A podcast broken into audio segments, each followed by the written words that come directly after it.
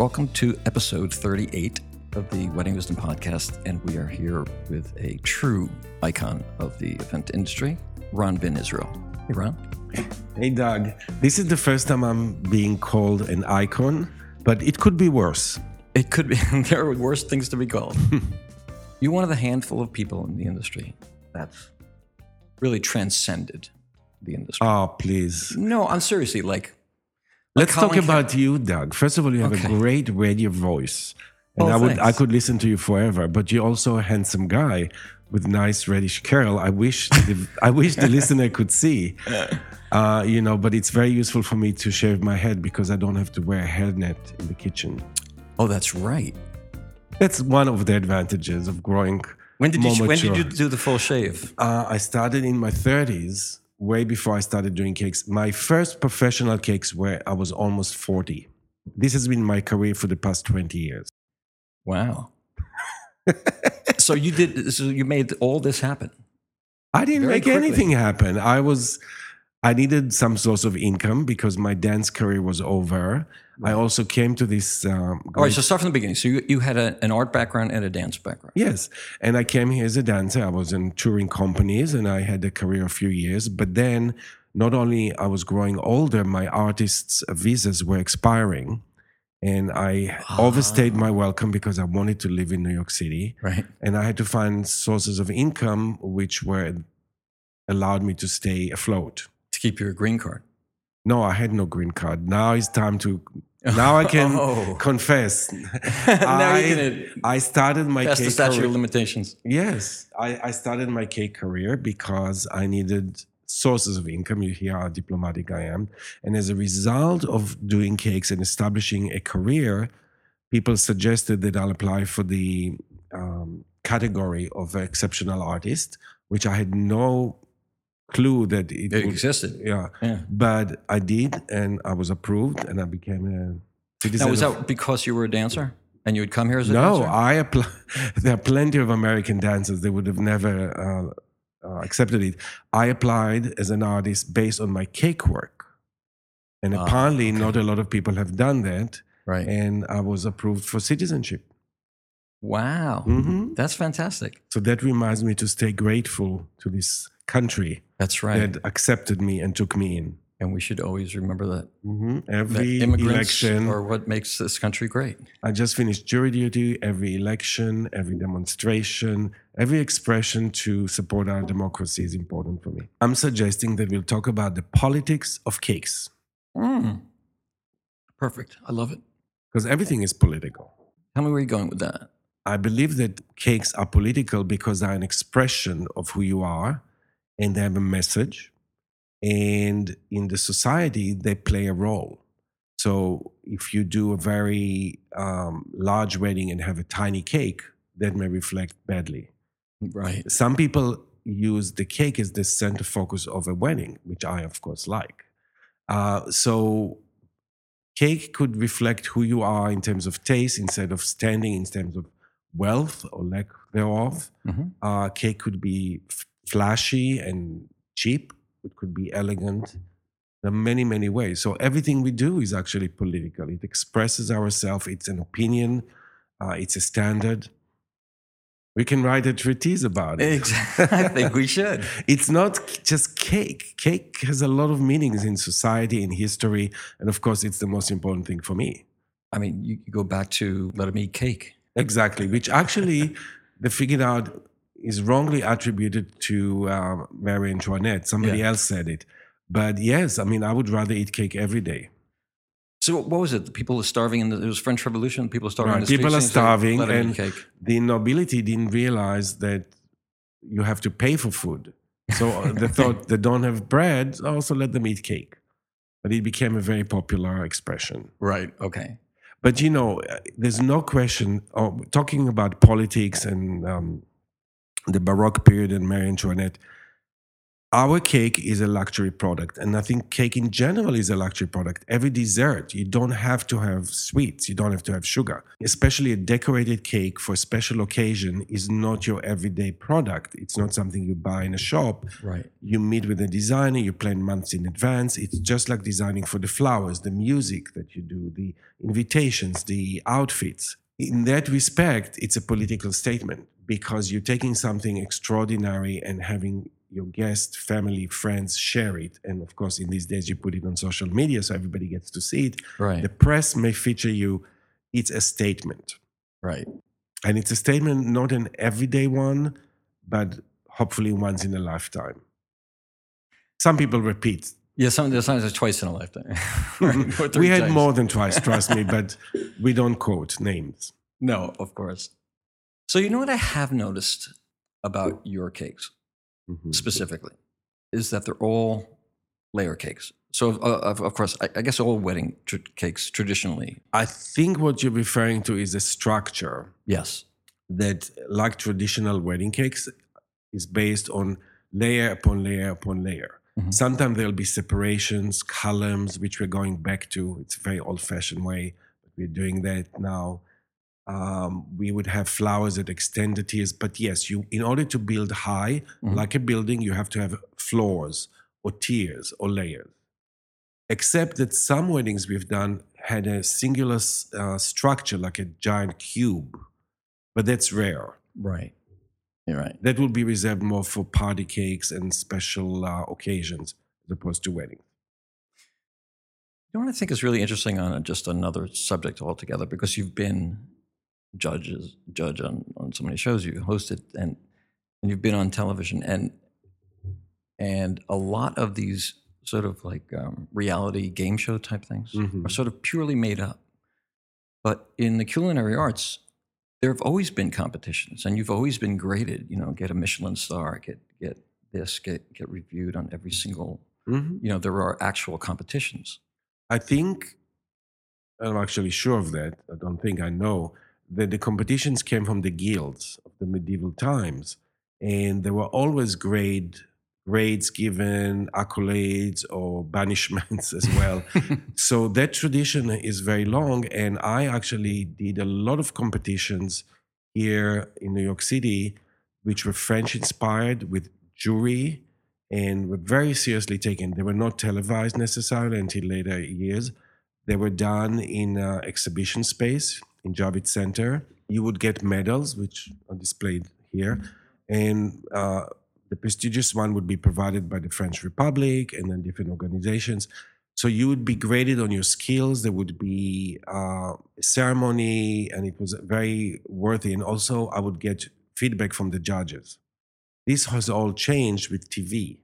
Yeah. So I don't want to say that the TV shows are made up. They are scripted reality, which you set up an environment in a studio usually, Mhm. Uh, but then the competitions are real. What happens is happening in real life, except they're edited and there's additional drama and music Of course. Yeah. and and prizes, uh, right. very large monetary prizes usually, Yeah. and tears.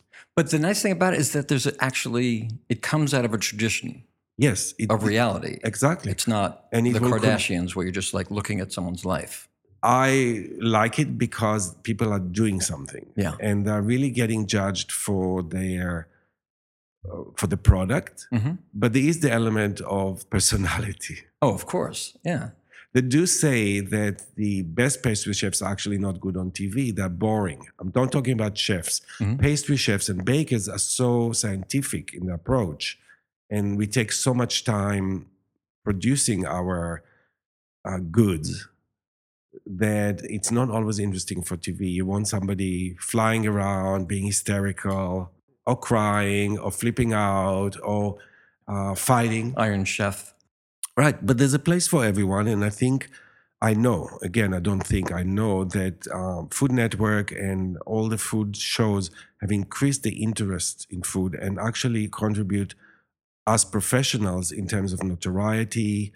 They they provide a platform, and people know about it. So when potential brides and groom come here, they already know because they've seen me on TV a little bit more about my work than years ago. So it's fun. I like it. Yeah. It's literally defining your brand. Uh, partially. I, I think it's only a very small part of the how you're known. Right. Because if you only do reality TV, then you don't have much to show for except your personality. And really, what what stands your legacy is the actual cake. Like you, you're not going to people's weddings. It's not the Ron, Ron Ben Israel show. It's just the cake sitting by itself. Right. I, I see what you're saying. It's true that our product, our cake, Yeah. sits or get presented in a reception, and that's what you see. I'm not there necessarily to entertain the guests. Occasionally, I get invited, Mhm. and I may make an appearance, but it's more than just the cake. It's a brand.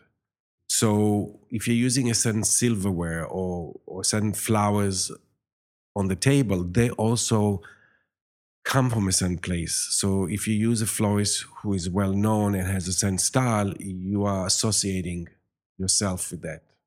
And the guests do want to know.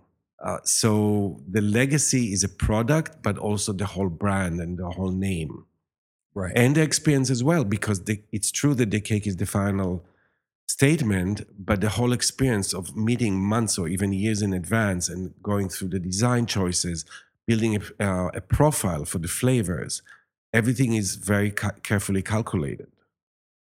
Tell me about that. All right. So a, a client comes in. Well, if I may, Yeah, clients please. don't just come in. Clients, we have to actually ask them not to come in. We have to start a dialogue and figure out whether we are able to serve them. So the first thing, the first question would be, when is your event? Whether it's a wedding or a bar mitzvah or a, christening, we need to find out that we are available. And then we start a discussion, whether it's by email, which is more and more common, or by phone, uh, very basic things. What do you have in mind? What size cake? Is any style? Some styles we refuse to do. They're just simply not ours. We don't like to copy other people's work.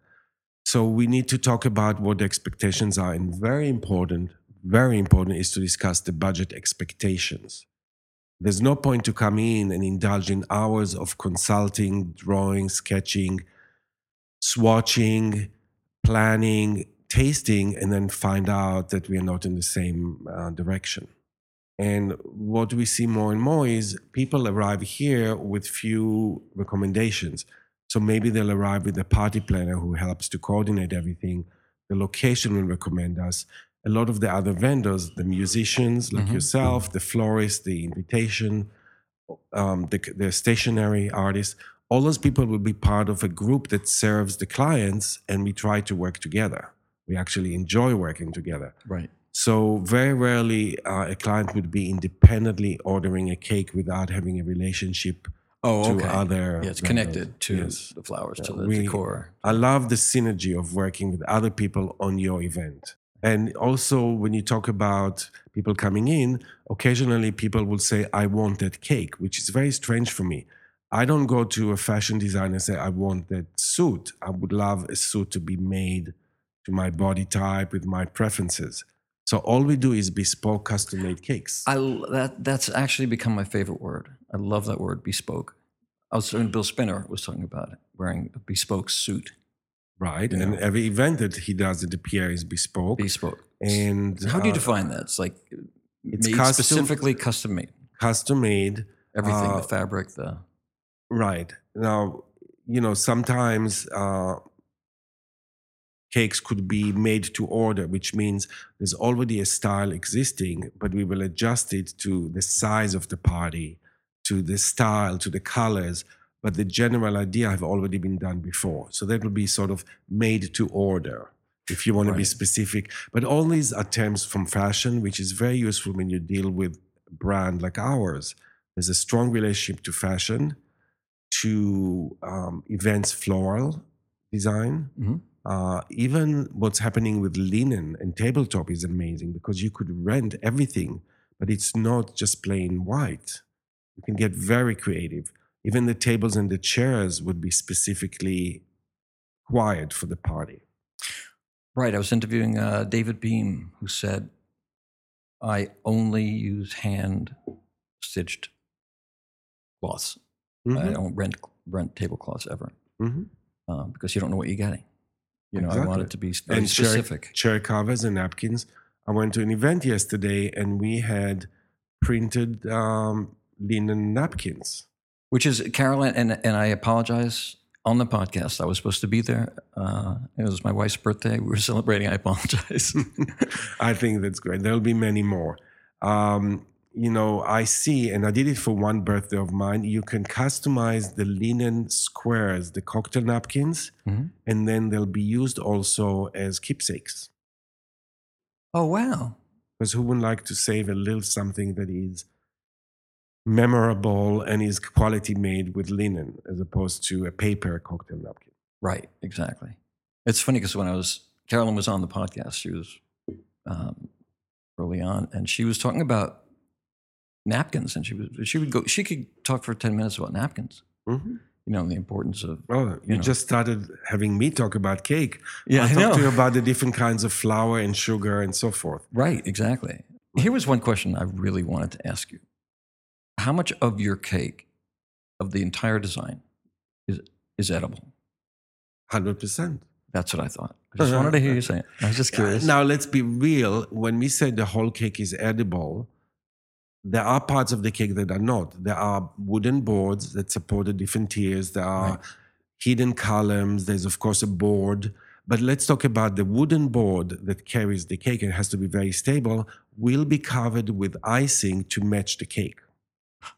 oh, so wow. we, because it's much not only easier and proficient for us I, I my early cakes are covered the board with fabric because that's what i learned as a visual designer but then i realized fabric is different than icing and also the fabric started to absorb the buttercream so i switched to covering the board to match the cake visually and texturally so in that respect everything is edible so you can lick the board if you wanted to. you can absolutely. you can also eat the sugar flowers, but they're just dried sugar. So kids love sugar flowers. I prefer chocolate myself. Yes, me too. Now, I think you're referring to the idea that people would bring to the location a fake cake or a faux cake, which is fake in French, doesn't make it any better. And that is uh, something that started years ago when a lot of the cake decorators, which a word I, I dislike, I prefer cake designer or even a baker. The cake decorators were not bakers. So I know colleagues of mine that were excellent in decorating a cake that would be dummy, that would be uh, decorated on styrofoam, so they could work in the studio for hours and hours or even days or weeks. And then the cake would be provided to the kitchen in the back by a different entity. But that never really rang true for me. right. For me, I always needed to work from a commercial kitchen with refrigeration, and for me, it feels like cheating. So I like to present a full cake Right. that is edible, and that's what people are paying for. When I first started the podcast, all I kept on thinking was, as a musician, I'm I only care if people are on the dance floor and if people are happy and the music's not too loud and, and everybody's having a great time. But I don't know anything about the cake. I don't know anything about the linens. I don't know anything about the flowers. I don't know anything about the hair and makeup. So uh, Mhm. I wanted to, and or the, you know, the entirety of the the party. I mean, I've worked with all the best party planners. But what I'm finding now, and certainly with you, is that there's there really is a genuine passion for what we do. You are an artist. I mean, do you consider yourself a chef, an artist, or I know you humbly say, you know, a baker? But- I I never use the word artist, honestly. For me, the term artist relates to art where someone who is an artist has a political agenda, social agenda. They work on the purpose of creating art. We do a service here. So it is artistic, but more artisanal in nature because we are serving somebody. The cake has a purpose. It's also perishable and it's not designed to be presented uh, independently of all the other uh, areas. Mhm. Maybe it's performance art. Right. And so you have this magnificent, beautiful, creative work of art. And then at the end of it, it's eaten. That's the best it's part. destroyed. That's that's what I love. It's not destroyed, it. it's celebrated. Exactly. When you go to a museum, you don't you don't take a piece of you know. Discussion about art is complex because for hundreds of years, art was created and sponsored by the nobility and the rich. Sure, the Uh, princes. Yeah, the the one percent of society, and they did it to show off the wealth, the taste, and also to create a legacy. Mhm. So uh, art has not always been pure. Art many times was made to measure and by the yard. but I, I just think it's very egocentric to call oneself an artist. I would rather be working on something. And artisanal um, artisanal practice belongs to set designs and costumes and fashion. So I'm much more comfortable defining ourselves as such. I find it interesting that your your uh, where we're sitting, your your home base of operations is in the fashion industry, in the fashion Fashion district. district, isn't it perfect? Yeah. Yeah, I started in Soho, which was um, downtown, and felt really comfortable, and actually was very reasonable uh, around the time of 9/11, because Oh, people did not want to move to the areas downtown. hmm But things have changed, and I tell you, when Tiffany opened, um, Tiffany opened a store across the street from us, I knew that the You're in was ticking. The rents were going to go up. Yeah, and this area, the the garment district, also is being revived, and more and more people are moving in that are architects, designers. Galleries are opening up, and you'll see the old um, factories are moving out. This floor used to be a shoe factory, but to have uh, dozens of sewing machines and in the heart of New York City is not affordable anymore. So we switch. I mean, we still have a link to the past, but let's see how long it will last because more and more hotels are becoming apparent here and condominiums. So old factories are being converted. So also, what I find fascinating is that when you come in, like like the first question I said was when a client comes in, it's not like they're door to door shopping. You know, it's a there's a beautiful glass. Uh, Right. We, you can't enter and- just like that. We have to let and you come knock- in. you- right, you ring the bell and you come in and you're in a, a workspace, Cement floor, like a cement floor, Yes. and it's and and gigantic. Well, this is like it looks like the back of a bakery. right. We have 4,000 square feet. Wow. and half of it is production. So we have refrigerators and ovens and areas to bake and mix and ice the cakes. Then we have uh, the other half is about decorating and designing. And then we have an office or little showroom where people can sit in. But it's all designed towards the goal of producing real cakes. So yes, we do people who try to drop by, but you know, when I'm sitting with the clients, that's the main goal. Right. So You only want to concentrate on that one right, client. there's everything is custom made. So therefore, yes, there's a lot to look at while we're producing, but we, we can't allow that. So All right, so the process. Let's let's just talk quickly about the process. The not not that you can talk anything quickly because there's so okay, much. but actually, I define it very clearly for the clients. Before they come in, we ask them to do some research, Mhm. uh, to look online, because we over the years we uploaded so much to the website, Facebook, and now of course Instagram, my darling. May it last forever in that format. I love so Instagram. you can just see a lot of the work and come prepared.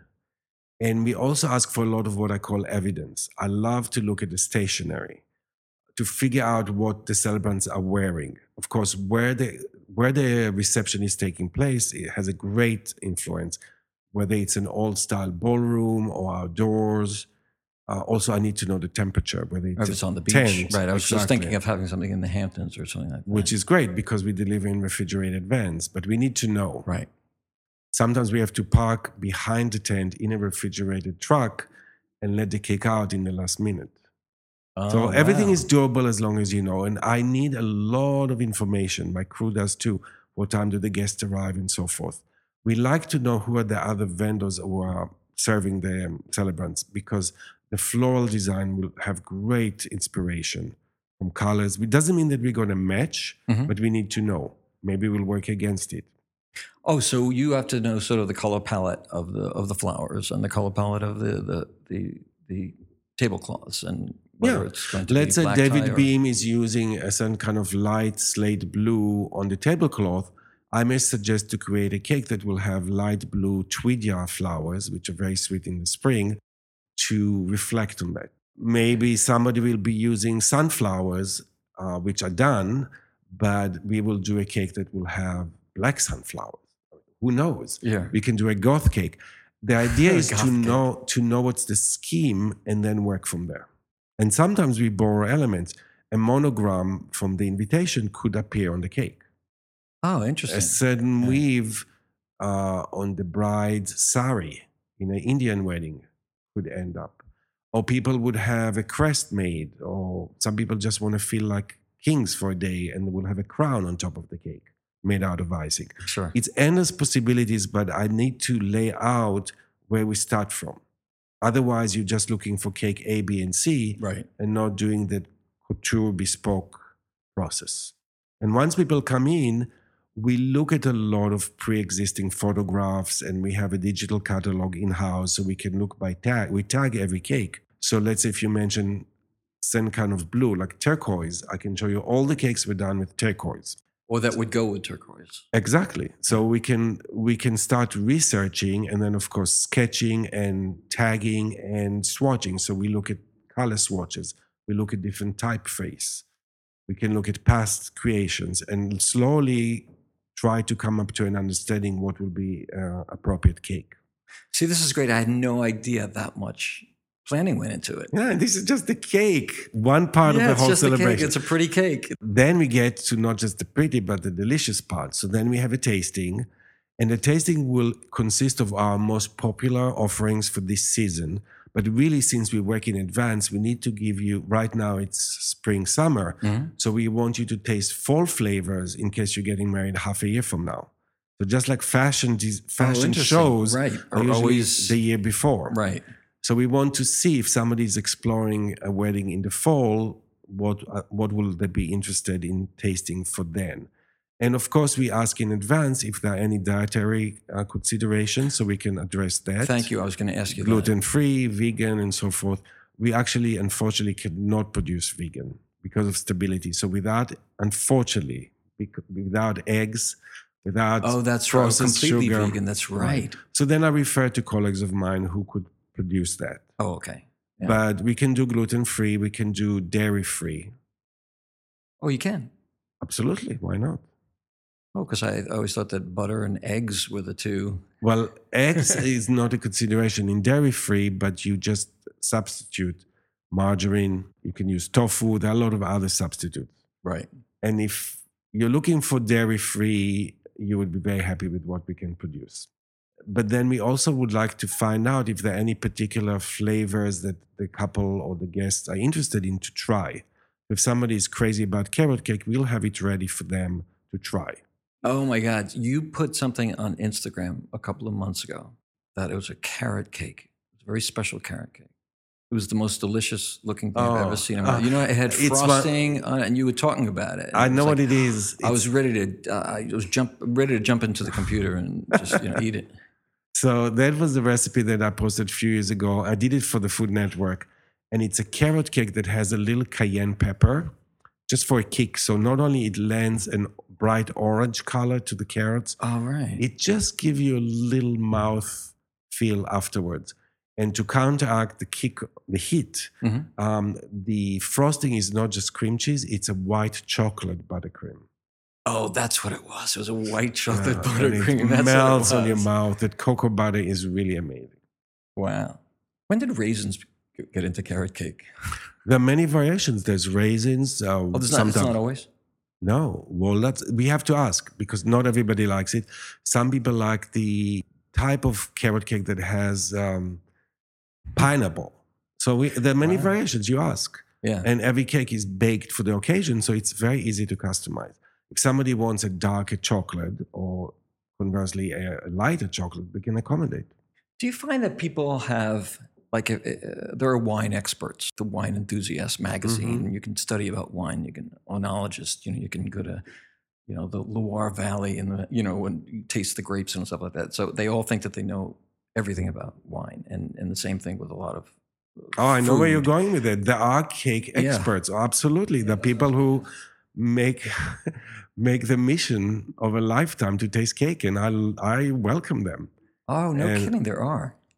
That's I don't know. We don't have a title for that, but of course, cake is always a popular thing, and cake is about celebration and making something special, and that's why "Let Them Eat Cake" is such a unique expression because it's not necessarily an everyday occurrence that you get to taste cake. Of course, I can have cake every day because I work in a bakery.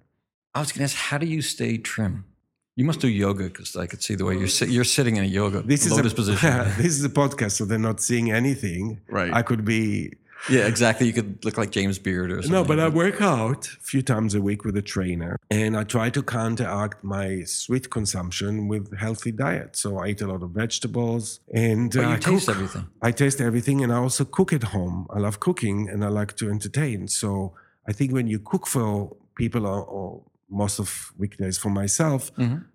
you're not just gobbling something from package Right. so I can Exactly. control. And I, I think the quality of ingredients is very important. So rather than opening a jar of sauce, if I make it myself, the sauce is good for you. Because you know exactly what's going into it. hmm I also use a lot of olive oil.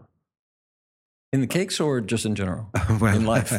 in life, for my own diet, I use a lot of olive oil. But I do have some cakes that have olive oil, especially for Passover. Mhm. It's sort of Italian cakes that don't have flour in them. But the problem is, I could I could make cakes that are more unique and unusual with olive oils, with no flour, only based on um, almonds. Cakes that have spices in them, herbs. But these will be more interesting, I think, in a restaurant situation or a catering situation. When you serve 300 people for a wedding, the clients will be, and rightly so, a little bit more cautious because you want to make sure that everybody enjoys it. So unusual flavors are hard sell unless the cli- we had um, an Indian bride, Indian American, and she wanted to taste some exotic Asian flavors. So we used oil of bergamot, which is an exotic South Asian citrus oh, wow. and it's more well known here uh, as an addition to Earl Grey tea. So that gives you that additional elevated uh, taste sensation, Right. and that married really well with our cakes. But if you told people in a reception that they're tasting bergamot cake, they would know have no idea. Right. We have an, another uh, example is calamansi, which is an amazing Calam- calamansi Calamansi. which is uh, it's available uh, from Brazil and neighboring countries. It will be unknown here. So we have blood orange, we have passion fruit, blackberries, which have become more popular and acceptable. But there are many more And use the extract, of course. I mean, oh, we use the real fruit. no, but I mean, you like squeeze it and just use everything except well, it depends. For instance, if you want to produce a great raspberry flavor, you would cook down the fruit, and you cr- create um, Right. That's it. Right. a compound or a reduction. Reduction. Yeah. I knew there was, That's the word. I knew there was a word. Is there anything you've never been asked? You've been interviewed a million times. I mean, uh, like, what have you never been asked? Ah, that's a great question, and I have to ponder the answer. Have I not been asked in an interview? Or anywhere at a dinner party, you know, sitting around saying, oh, Ron. You know, people ask questions that just became, people ask me questions that became over time expected. People say, Did you ever drop a cake? And I have my packed answer. I actually never dropped a cake, but I've thrown cakes at employees. I really have. and I, I always missed, but I would throw something uh, out of impatience. Sure. Um, what people don't ask me, and it's a good question, is what are you afraid of?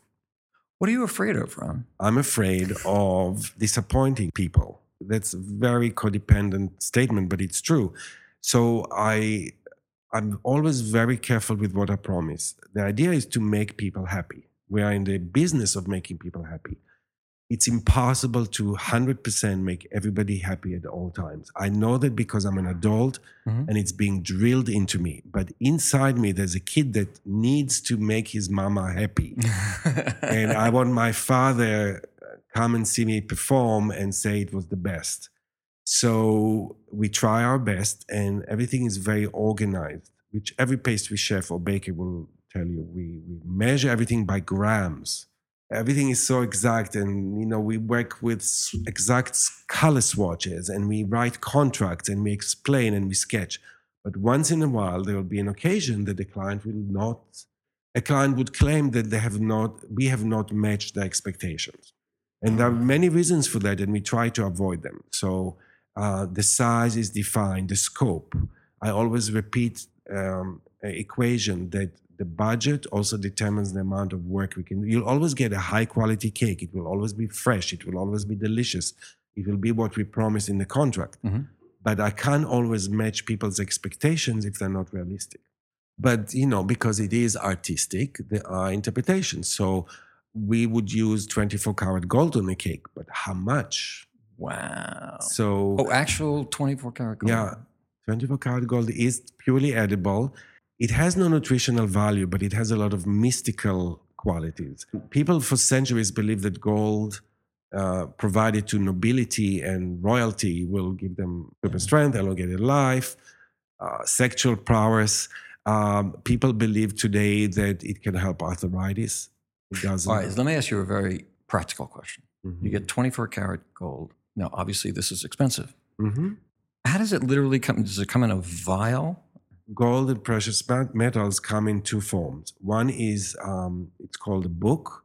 They're really very thinly pounded and they're measured by microns. Uh, um, who knows what a micron is? I know. But it's very small quantity. So these pages are in between uh, tissue paper. And that's a traditional way of using gold leaf. It comes in little squares that you can apply to a cake. You can also flake off. And they're very carefully applied by a sable brush. The other way is to purchase the gold powdered, and then it's mixed with high proof alcohol and painted over. I just want to say something about the use of gold and other things uh, that go into the cake. It's a, it's a painful subject for me because, as a professional and with the health department, with the um, carrying high insurance and liability, one needs to certify that everything is indeed edible. And that is not a simple task because a lot of manufacturers for, in quotes, cake decorating Mhm. are not as particular as manufacturers of food products. So this has been an ongoing struggle to get everything certified and to make sure that what we provide our clients is indeed safe. What- For example, what wouldn't be? what Well, for wouldn't safe? example, the gold. So our manufacturer and provider of gold certifies that it is indeed pure and edible. But you can go to a store that provides cake decorating supplies, and I'm saying that in quotes, and they would have different standards. So I see. in the United States, we have to get involved with the FDA and make sure that everything we provide will not harm our clients. You know, we also have to be careful about how employees are protected. When we work with food colors that are powdered, we all wear surgical masks. And we No have a, s- kidding. yeah, and we have a special air purifier to protect in that room where we work to protect the employees. Wow. So there are a lot of things. Uh, when our employees uh, work on baking and icing the cakes, we have installed special uh, shock absorbents on the floors so they don't strain the back. Uh, when we sit down, I often go and stop the work and make sure that employees relax the shoulders so they don't strain. Oh, wow. It will affect the quality of the work, but also the health of us. Our health it depends on good posture and certain work environment. We're very lucky to be on the 13th floor, and if you're superstitious, maybe we're not a good fit for you. However, the reason what I want to mention is we're not working in a basement on the ground floor. We are very lucky to have uh, double exposure, both southern and northern. So we work in daylight, and that really affects the quality of our work. Not only we can judge colors and execution using daylight, it affects our mood. Because you come in the morning and you have daylight, you leave later on and it's still lit. That's So point, yeah. this environment is really conductive to creating what we do. And there is an expression uh, that says everything is. It's actually to do with the astrology, Mhm. which I don't know much about. No, but the neither. expression is everything is predicted, but the permission is given. The idea is that we have patterns. We have, if you want to call faith, uh, not faith, uh, fate. Mhm. The permission is given to take actions as humans. So, if applied to making cakes, there are patterns, there are expectations, there's oven temperature, there's dairy product, there's eggs.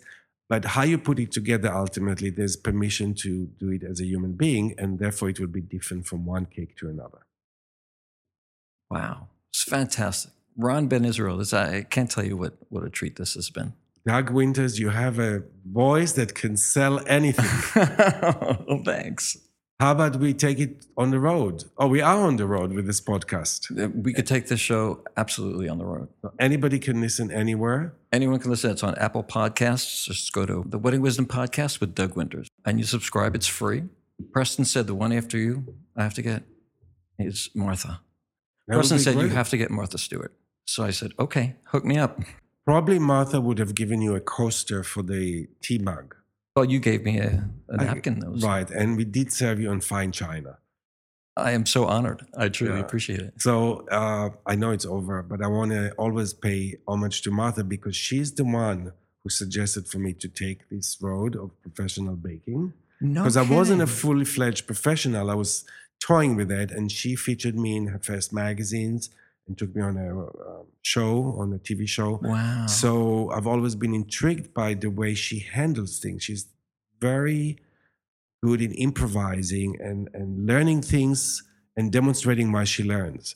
And there's some kind of ease that I admired.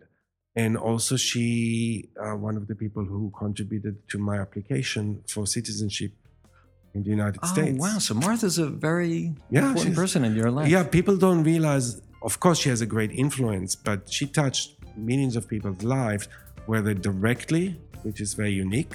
Mhm. But if you ever work with her or around her, then there's a personal connection, but also through her appearances and publications and books. Ron Ben Israel, I cannot thank you enough. Thank you, Doug. It's been a pleasure. We can talk forever. I know we could. I'd love this. Time to I'll- go and I'll come back. We'll do. We'll do more. We'll do more. Thank Okay. you so much. You bet.